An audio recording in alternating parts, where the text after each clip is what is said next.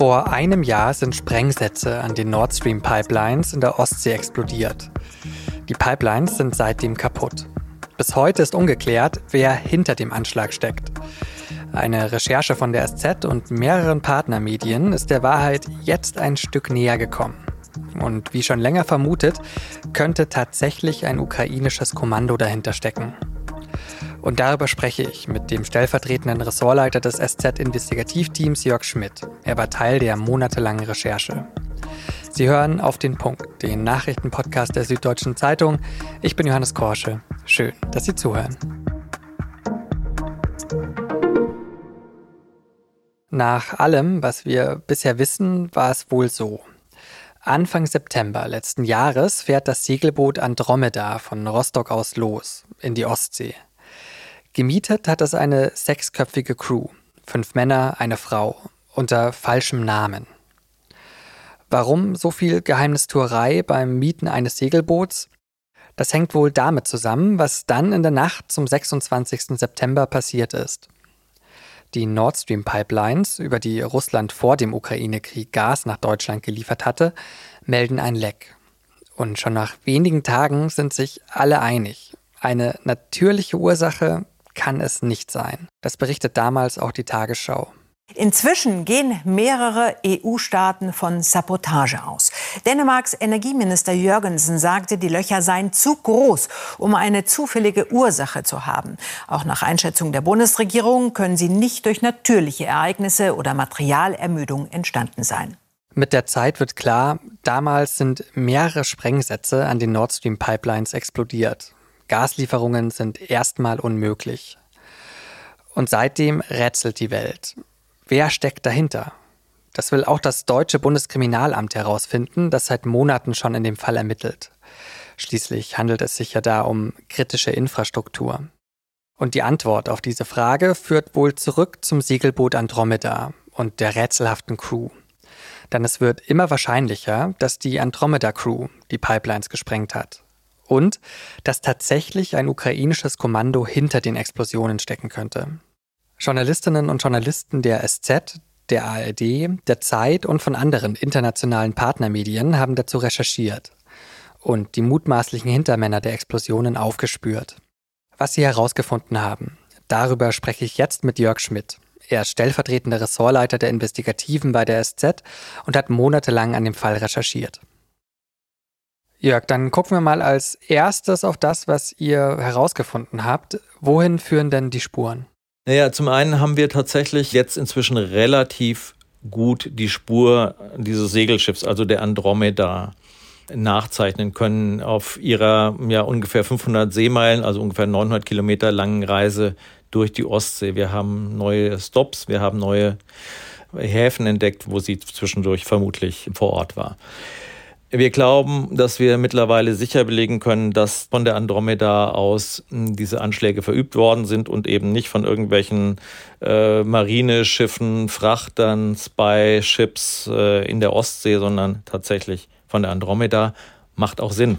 Also wenn man sieht, dass wir da äh, mit der Ostsee, mit einem Meer zu tun haben, das wahrscheinlich ja, zu den bestüberwachten in der ganzen Welt zählt und äh, Geheimdienstler machen den Sprutz, man kann sozusagen von Sonarboje zu U-Boot äh, zu Kriegsschiff quasi trockenen Fußes durch die Ostsee gehen dass da äh, alle militärischen oder sonstigen Forschungsschiffe irgendwie auffallen, aber man natürlich mit einer privaten Segelyacht quasi überhaupt nicht auf dem Radar ist. Von daher ja, wir sind uns, und das stimmen wir mit den Ermittlern überein, uns ziemlich sicher, dass diese Anschläge von der Andromeda verübt worden sind. Zum Zweiten haben unsere Recherchen ergeben, dass es mittlerweile tatsächlich fünf Tatverdächtige gibt, die auch die Ermittler ausgemacht haben und dass noch mehr Spuren als bislang bekannt tatsächlich in die Ukraine führen. Heißt das, dass die Ukraine bzw. deren Militär oder Militärgeheimdienst hinter den Anschlägen steckt? Ja, sehr wahrscheinlich können wir ausschließen, dass es womöglich jemand sich deren Spuren bemächtigt hat und eine sogenannte False Flag Operation gemacht hat, also falsche Spuren gelegt hat, wie bei einer Schnitzeljagd man falsche Spuren legt. Können wir nicht 100% ausschließen, halten wir für relativ unwahrscheinlich. Ihr habt ja dann auch die ukrainische Regierung mit diesen Rechercheergebnissen konfrontiert. Wie hat die denn reagiert? Naja, sie hat gemauert. Sie haben gesagt, sie haben, haben nichts damit zu tun. Die meisten, die wir angefragt haben, haben gar nicht geantwortet. Es gab ein, es, eigentlich will niemand über dieses Thema reden, offiziell schon gar nicht. Die Leute, die mit einem reden, äh, sind reden unter dem Siegel der höchsten Verschwiegenheit, äh, treffen sich an eigenartigen Orten mit jemand ähm, oder mit uns. Zum Beispiel, was sind, was sind das für eigenartige Orte? Ich sag mal, nicht öffentlich zugängliche Orte und von Behördenchefs oder Behördenleitern möglichst weit entfernte Orte, äh, ohne da präziser werden zu wollen. Die eigenartigste Begegnung, die ich hatte, war mit einer ausländischen Behörde, wo ich also extra mich auf die Reise gemacht hatte und mir eigentlich erhofft hatte, dass ich zumindest so eins, zwei Fingerzeigs bekam und habe dann eine Stunde lang meine Fragen gestellt und auf jede Frage, die ich gestellt habe, war die Antwort, äh, das können wir nicht kommentieren, Leben sind in Gefahr. Das ist übrigens ein Satz, den wir ziemlich häufig gehört haben. Also das ist, ich rede immer so, so ein bisschen von, von einer Schnitzeljagd und das mag alles so ein bisschen sportiv und nach Sandkastenspielen ging, aber das ist, es ist, glaube ich, blutiger Ernst in dieser Geschichte und darauf sollte man auch Rücksicht nehmen. Was kannst du denn eingedenk der ganzen ähm, ja, Vorsicht, die du gerade auch ähm, angesprochen hast, was kannst du denn über diese fünf Tatverdächtigen sagen? Also, wir haben einen Captain, oder davon ausgehen, dass das der, der Captain der ganzen Geschichte ist, äh, der hat einen bulgarischen Pass vorgelegt mit dem Namen Michael Popov. Da wissen wir nur, dass er offensichtlich ein bisschen rundlich ist. Im Gegensatz zu den anderen, die offensichtlich sehr trainiert sind, kurzer militärischer Haarschnitt. Und äh, ja, das wissen wir von, von Seglern, die neben der Andromeda lagen und, und die Crew gesehen hat. Also äh, den Skipper können wir identifizieren. Wir können identifizieren einen Menschen, den wir, wie gesagt, anders nennen müssen, der offensichtlich bei der Anmietung der Andromeda die eine Mail geschrieben hat und im Anhang zwei Pässe waren, nämlich der von diesem Michael Popper, von dem vermutlichen Skipper und von einem Menschen, der heißt Stefan Marcu, zumindest laut dem rumänischen Pass, der da mitgegangen ist. Dieser Stefan Maku, den haben wir identifizieren können. Der heißt in Wirklichkeit Valerie K. Zumindest das Foto, das in dem Pass benutzt wird, weist auf einen Valerie K. In dieser Valerie K. ist ein ukrainischer Soldat. Seine Einheit hat zuletzt in Bachmut gekämpft, unter anderem. Ähm, wir haben den versucht auch anzulaufen und seine Familie anzulaufen. Auch da wird, da wird bestritten, dass er was damit zu tun hat. Wir wissen auch, dass die Ermittler ihn auf dem Schirm haben und dass die auch versucht haben, mit ihm zu sprechen. Ist er tatsächlich die, die sozusagen die letzte Figur oder ist auch er nur benutzt worden ähm, und sein Bild ist nur benutzt worden in diesem gefälschten Pass? Das ist bislang noch nicht klar. Klarer ist, wer die Feria bezahlt hat. Das hatten wir ähm, schon vor ein paar Monaten berichtet, dass, das, dass dort eine, eine polnische Briefkastenfirma äh, eine Rolle spielt, Feria Lowa. Da sind wir einen Schritt weiter. Da wissen wir mittlerweile, wem die Firma in Wirklichkeit gehört. Und dahinter verbirgt sich tatsächlich ein ukrainischer Geschäftsmann, von dem wir hören, dass er von Dritten gebeten worden ist, also diese Bezahlung zu übernehmen äh, über diese Firma Feria Lowa in Polen. Äh, nach dem Motto, Geld aus der EU ist wahrscheinlich einfacher als äh, Geld woanders her. Ähm, kann man den Money Trail nicht so, so gut verfolgen. Und äh, dieser Mensch heißt Rustem und dieser Geschäftsmann namens Rustem, mh, als wir den versucht haben zu konfrontieren, ist er sehr wirsch geworden. Er hat zwei äh, Kolleginnen, internationale Kolleginnen von uns äh, attackiert, hat sie angegriffen, hat sie bedroht, hat der einen das Handy aus der Hand geschlagen und es äh, auf den Boden geworfen. Ähm, und die mussten tatsächlich äh, über einen Zaun flüchten und er hat also äh, wüste Morddrohungen ausgesprochen. Ähm, das zeigt so ein bisschen in, auch in was für einem Umfeld wir uns bewegen was allesamt diese Spuren gemein haben. All diese Spuren führen die Ukraine.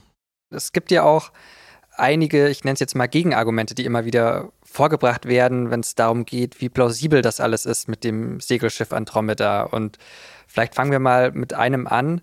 Kann man denn überhaupt den benötigten Sprengstoff, den man für die Pipeline-Sprengung gebraucht hat, mit einem Ausflugssegelschiff transportieren? Also ist es nicht viel zu viel und viel zu schwer? Naja, ich würde mal sagen, wenn man fünf Kisten Bier in ein Schiff kriegt, dann kriegt man auch den Sprengstoff rein. Also äh, wir reden hier nicht über 500 Kilo, sondern es gibt mittlerweile Gutachten, die belegen, dass im Prinzip 50 Kilo pro Sprengung maximal ausgereicht hätten. So. Also Sprengstoff, kein Thema, kriegt man transportiert. Kann man von so einem Boot aus tauchen? Das haben die Kollegen der ARD hm, versucht nachzuvollziehen. Die sind mit der Andromeda raus, die sind auch mit äh, professionellen Tauchern raus, tauchen in 80 Meter Tiefe, kein Problem.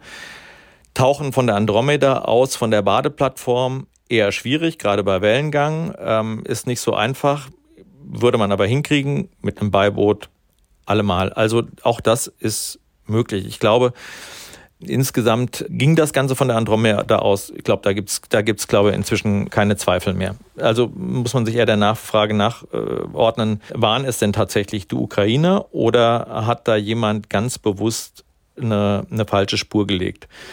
Jetzt muss man sagen, wenn das, ich spinne jetzt mal einfach, der russische Geheimdienst gemacht hätte und hätte sich diesen Plan zu eigen gemacht oder hätte von vornherein diese ganze, auch diese ganzen Informationen alle manipuliert, dann hätte man tatsächlich einer ganz langen Schnitzeljagd folgen müssen, bis man letztlich zu den Attentätern kommt. Und äh, man hätte sozusagen damit rechnen müssen, dass diese Schnitzel ausreichen, damit deutsche Ermittler die Andromeda finden und dann sozusagen auch noch die ganzen Personen dahinter.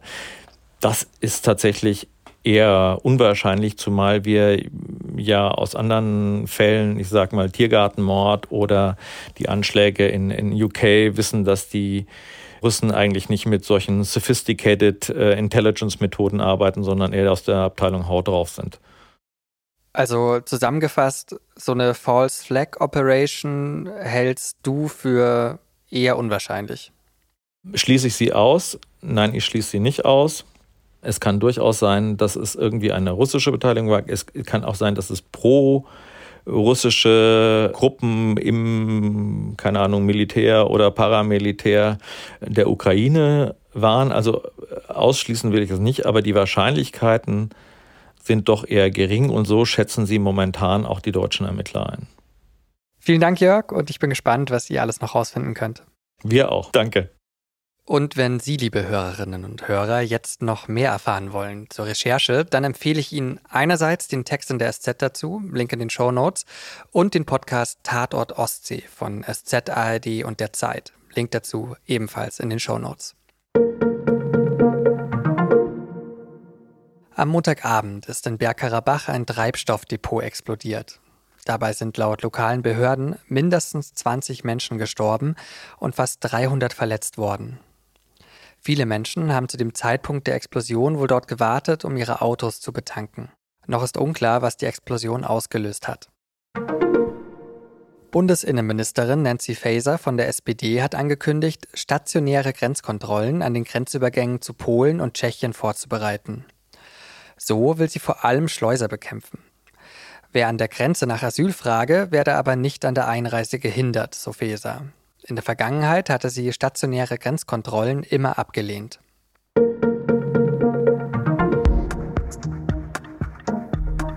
Die Ampelkoalition im Bund streitet. Ich weiß nicht, wie oft ich diesen Satz schon gehört und wahrscheinlich bei Auf dem Punkt schon selbst gesagt habe. Das hat dann immer so einen negativen Beigeschmack. Aber war diese einschläfernde Konsensmaschine Große Koalition wirklich besser?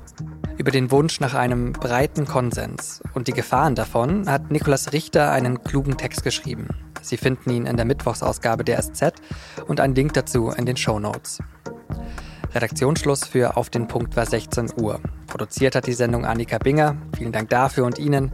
Vielen Dank fürs Zuhören und bis morgen.